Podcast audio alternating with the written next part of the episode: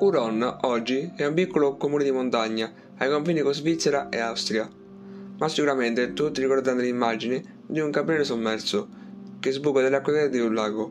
Si tratta del lago artificiale Resia, creato circa 70 anni fa.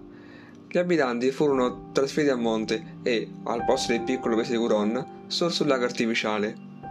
La leggenda dell'antica località di Curon rimane il campanile del 1300 57 che emerge dal lago, le cui origini risalgono alle popolazioni celtiche che abitavano questi luoghi in epoca pre-romana.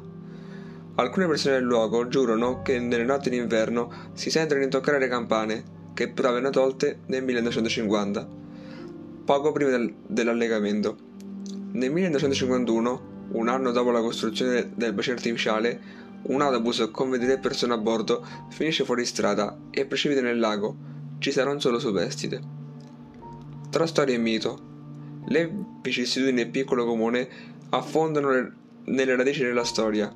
Nel 1348, pochi anni prima della costruzione della chiesa di Santa Caterina, la peste colpisce duramente questi luoghi. Nel Settecento la zona rimane sott'acqua a causa delle esondazioni di un torrente, mentre nell'Ottocento il lago di Corno strariva, causando ingenti danni.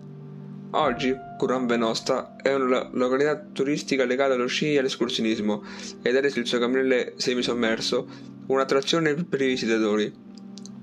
In inverno il lago gela completamente ed è possibile raggiungere il camminile a piedi.